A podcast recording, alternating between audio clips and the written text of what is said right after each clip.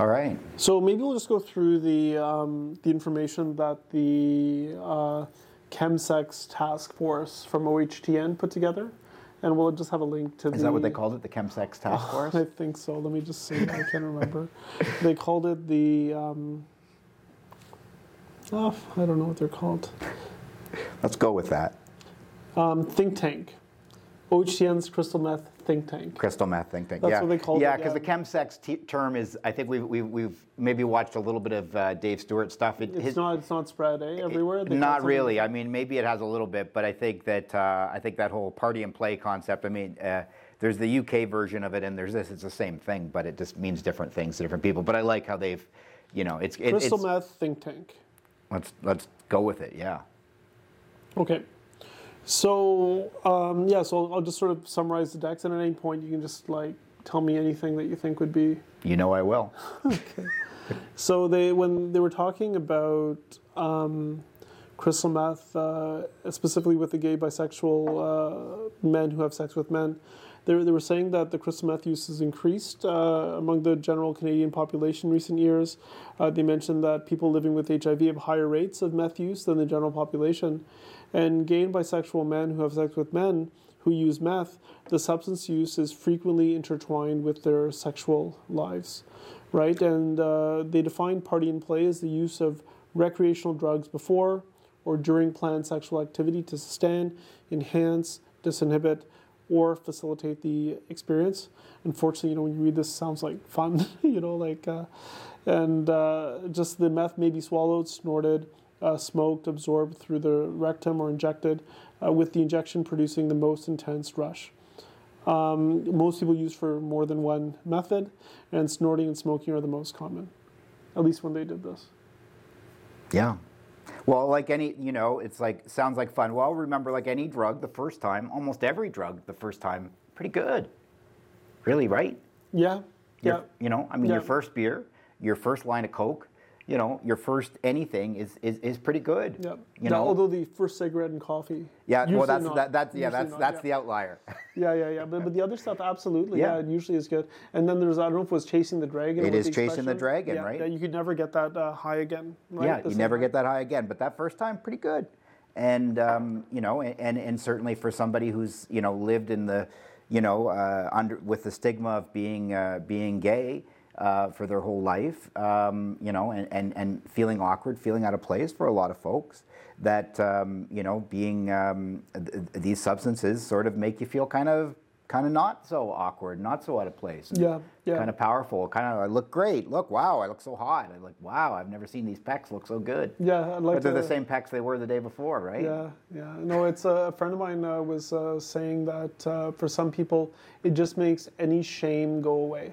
Yeah, so it's any good. I shame like that, yeah. uh, go away, you know. Yeah. And so, uh, and you know, yeah. And when you think about sexual intimacy, there's so much vulnerability uh, linked with it. Imagine having no shame, right? But in a, in a good way, right? So. So in Canada, most uh, the time when they party and play, it's linked with meth, uh, GHB, and uh, ketamine. And uh, a recent systematic review did find that uh, meth use was most uh, frequently reported a party and play uh, drug. Um, contemporary geosocial networking apps like Grindr do facilitate uh, men's capacity to find and filter potential sexual partners for their interest in uh, party and play. You can really find out what someone's into. You don't have to worry about the third date and figuring out, hey, do you like this or not? You know, you can just do it right from the get go. Yep. And um, now an increasing, so not the, the campsites like I was alluding to, but oh, I'm so ignorant. But uh, the increasing proportion of group sex now takes place in private homes rather than public uh, bathhouses or bars like they did in the past. And these apps really facilitate that. So if somebody has a place and they have the app, they can get a bunch of people together there. Yes, they can. Okay. In Ontario, it's quite difficult to estimate the actual uh, percent of uh, meth use among uh, uh, gay and bisexual men who have sex with men. Um, the national estimates uh, compiled by CATIE suggest that 5 to 20 percent of uh, this uh, group are involved in party and play. And a 2014 survey conducted at the World Pride event in Toronto found that 6.4% of the 8 to 900 Ontario men interviewed had used meth in the last six months. So that's like one in um, yeah, like one in twenty. Yeah. Um, and the most recent uh, data in 2017, uh, 2018 from 1,700 Ontario men uh, enrolled uh, in the European Men's Internet uh, Survey had about 7.7% reported using meth in the last year. Okay. So we're getting closer to like, yeah, like One in one 10. in 15, one in 10, yeah. And that, that, that assumes that, I don't know how, how uh, you know, how that how those questions are asked, if there's other people in the room when they're being asked, right? I mean, is it Yeah, absolutely. because yeah, there's yeah. going to be a factor if you know I'm walking down the street with my buddy and you're asking me that I would never do that. Math? Yeah, Are or you your kidding? wife, or or, your or with yeah, if Yeah, you're no. if you're walking down the street at Pride with your wife and they're asking you that question, yeah. yeah, no, we just want our kids to be inclusive, you know? We just want our kids to be inclusive, so. My Yeah. So, um, so individuals with problematic meth use, uh, they, they say it's a significant proportion of the LGBTQ uh, uh, people that are seeking substance use treatment. So, but I don't know what significant uh, means. And it also suggests that um, for HIV positive, uh, gay and bisexual men who sex with men, based on the OHTN cohort study, about 9.6% of them reported using meth in the last six months. So people who are HIV positive Are it's more likely to be in this group. yeah, yeah. I mean, it's not like, yeah, but yeah, definitely more likely. And yeah, like it's closer to that 10%. Yeah. Um, so, what does meth do in the body and the brain? So, it increases dopamine in the brain, and it's a part of dopamine's rewa- the brain's reward system. So, you get feelings of pleasure in response to triggers uh, such as food and uh, sex. That's what dopamine does. I mean, it's also a drug of salience, right? It helps people decide what's important and uh, when. Um, but here they're talking more about that reward.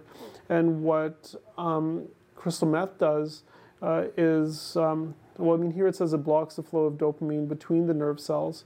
But really, what it does is like, you know, you have your synaptic uh, bouton and you have that presynaptic uh, neuron. It increases the uh, firing uh, of it.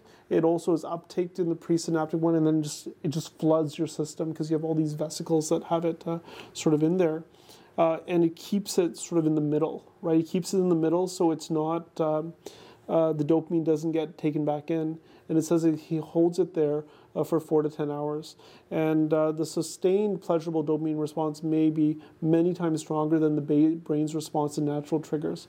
So when you um, get like a high from like doing a podcast together or like eating healthy food or like spending time uh, with your um, with your partner it's uh, it's it doesn't it's not as immediately rewarding as, as that and even compared to drugs like uh, cocaine it, it's more powerful and it depletes the amount that you have in the brain as well it contributes a lot to the crash afterwards that people feel after their session of uh, use and so it's uh, yeah it's almost like the you know with alcohol they say you know you're um, you're having tomorrow's happiness today you're borrowing from tomorrow this is almost like extreme The higher you go, the lower you fall. yeah, yeah, yeah, yeah. That's exactly it. Yeah. So with meth, it also increases alertness, confidence, energy level, uh, and sometimes it eliminates almost completely the need to eat or sleep. Yes. Uh, it can raise the body temperature, heart rate, breathing. Uh, it lowers inhibitions, increases impulsivity, sexual arousal. Uh, and men often remain aroused without the uh, orgasm uh, as well. And uh, 84% of gay bisexual men who have sex with men in one study reported marathon sex with hours of constant uh, interaction. Uh, it does, uh, it can impair the erection at times too, so it leads to erectile dysfunction uh, drugs or to have, um, uh, yeah, leading to the use of erectile dysfunction uh, drugs or to more bottom sex more frequently because it doesn't work as good as it used to before. And regular use can cause less dopamine to produce. It can cause anhedonia, which is just the lack of enjoyment and things you used to enjoy. And uh, after you've used it regularly, some of these deficits can last for like two years afterwards, which is a real uh, problem in recovery. Apart from the legal risco- consequences in terms of risk, uh, it's been associated with other harms, including an increased risk of uh, HIV acquisition, along with other sexually transmitted and blood- bloodborne infections. Um, it can increase the viral load of uh, people who have uh, HIV who use meth, and um, uh, there's also a risk uh, that it uh, impairs people's well-being in terms of physical, mental, emotional, and financial health uh, as well. So, when you think about working with somebody who uses crystal um, to party and play, you really have to also acknowledge the pros. It's not just like, oh, I just got uh, I just got uh, gonorrhea this weekend, or I just got an STI. It's no, I had phenomenal, amazing sex, and I got the um, uh, I got the I got the sexually transmitted infection because you don't talk about the good. Uh, it's almost like you're not going to be able to, to get to Right. the other part It's- of it. And it's not just the sex; it's the connection, right? So you connected with people. You you you were, you had people in your home. You were in somebody's home. You felt like you belonged. You you had this. You know, you felt whatever you want to call it. You know, you you felt uh, you you felt needed. You felt wanted. You felt Accepted. Accepted. And it, that is a scary thing to try to replicate with something else, right? Oh, yeah, yeah. Like, what are you gonna what are you gonna suggest that as, a, as an alternate behavior to to, to, to rep- replacing all those basic needs yeah. of somebody? Yeah, and, and with the with the, the we talked about it uh, reducing shame, right, in some way. And when you think about normal social interaction, normal social interaction can be awkward, right? Like you know what people are thinking, if they're judging, all that kind of stuff. Right. And it's almost like you can ignore the negatives when you're on these uh, these meds. But you're absolutely right. And and Dave Stuart talks about it a lot, and we've talked about it too, where all of a sudden you're a part of something. Right. You're part of a community, and that's why I think he was so explicit that you don't want to criticize people's mean of connection. No. It's if there's harms, yeah, sure. Let's, if talk there's about a, it. yeah, let's talk about and figure it out. But when you criticize someone's means of connection, you're not going to get anywhere else. And these people have already struggled with a lifetime of uh, judged, being judged, criticized, sometimes by themselves uh, for for those uh, situations. So the benefits that uh, for for PA, PNP uh, are um, increased sexual arousal, pleasure, stamina, increases confidence, ability to have sexual adventures, disinhibition. It allows you to escape internal and external experiences of judgment around your desires, and it makes it easier to connect with uh, desired partners and it yeah it's just like you said the instant creation of the social network uh, as well. And before you start talking about harm reduction uh, dave stuart and also this uh, think tank really say you have to take into account what the, the drug is uh, doing for them.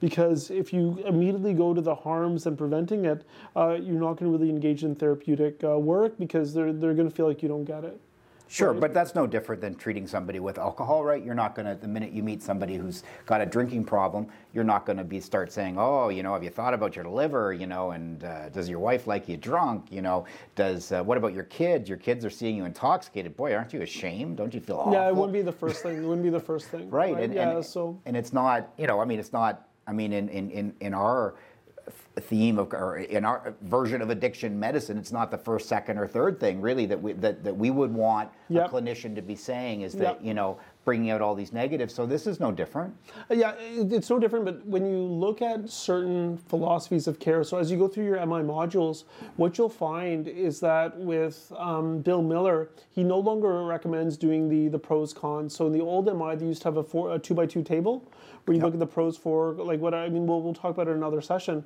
Um, and one of the reasons he stopped doing was because he doesn't want to talk about the good things of the substance use. For me, I always do. Like, I, I always do because I need to know what I'm up against and I need to find a healthy way they can have the similar experience, and I need to prepare them for the timeline required Yeah. for it. And with this, it's much longer than any of the other things, right? For that new healthy, uh, healthy behavior. So, so I think like. Uh, I think as we start to become more skilled and adept at all these different philosophies, we'll know the strengths and gaps of different ones. And for me and you, because whether it's consciously or subconsciously, we've been heavily influenced by the community reinforcement approach by uh, Robert Meyers, we always think about what's the good thing about a drug, Yeah. right? But in terms of motivational interviewing now, sometimes they immediately jump to the the other part, right? Yeah. And so, yeah. So, but yeah, but you're yeah, you're absolutely right. We we like normally the way both of us work, we need to know what a drug does for them, but we don't talk about it forever. We don't end the session on that. Yeah. We make sure that we um, shift them over, right? So. What else does it say here? Um, yeah, and then the other part is for newcomers to, to Canada, right? If you have a newcomer to Canada, maybe they're from a country where uh, it's uh, marginalized, discriminated against, killed. You know, if you're if you're gay, uh, all of a sudden you come here and you're connected, right? You're like, how do you take that away? and that's not dissimilar from being from a town of 8000 people you know you know, that's there's a lot of that going on too. I mean, perhaps you're not killed in Canada for being gay, but you know, your your life can you can be ostracized in a, in a major the, way. the stories when I hear them, they they, they really hit hit home because uh, I assumed that places were much more accepting much long ago, but that's not. clearly not the uh, That's the, not the case, case. You know, and and I think about myself even in uh, I mean I was uh, in high school in the '90s, right? And uh, back then uh, there was maybe a couple of gay people uh, when I was in grade nine or, or ten. The stories I know is that they were physically beaten several uh, times. Uh, I felt fortunate that uh, I didn't identify as gay or whatever, bisexual, whatever. Uh, and because because I was like I wouldn't want to deal with that, and and if I did, I wouldn't. I would just be silent. I would just be. I'd be the most hetero person you can imagine. Like you know, like uh, if uh, like after after having that uh, experience, and, and I didn't realize the impact it has on uh, people. True, And every- and so you've really kind of nailed it there, right? So you'd be so so hetero as as as possible that you would actually get a wife, and you might have some kids. yeah. Right. Yeah. And that's that's what you would do because that's what they And- often happens. And for me, that's what I would do consciously because I saw the and and it wasn't even as bad as it was in other areas, right? Like I was in I was in Ottawa. Like imagine if I was in a smaller town. Imagine if my family uh, was super religious, right? And and every now and then you'll run into someone who's 40 or 50 or, or 60 and they only realize then. So there, there's something going on where they just hadn't put it all together. yeah, imagine if you came from a town of seven thousand people. Yeah. You seem like you know somebody who's I do know somebody like that, but let's not talk about him right now. yeah, yeah, definitely know someone like that. Yeah, I mean, I think uh, it's it's one of those things where uh, we sometimes try to help the vulnerable. We put them into uh, buckets like, oh, uh, minority or female or this or that. Um, but everyone's individual story has uh, so much potentially uh, there, right? It's hard to uh, really quantify the individual's um, suffering and stuff. So in this think tank, they went through the treatments. They mentioned that there was really no major pharmacological one, uh, and there still really isn't. There's a couple of signals in the literature, you know, uh, and uh, but not a lot. And the therapy really included uh, MI, CBT, uh, the community reinforcement approach, contingency management, um, and uh, HQ Toronto is a place that I really recommend for for people that uh, are undergoing this. But there's a few other ones as well, and they'll have all the resources uh, in the links that we'll uh, we'll share uh, from the talk. Oh yeah, so I won't list them list list them all at um, at this point. But but I think that was the uh, basics of uh, some party and play chemsex uh, things, uh, and um, maybe we'll stop here. And I've got Okay. a few questions to ask you. and We'll just do that in the next one. Awesome. Thanks.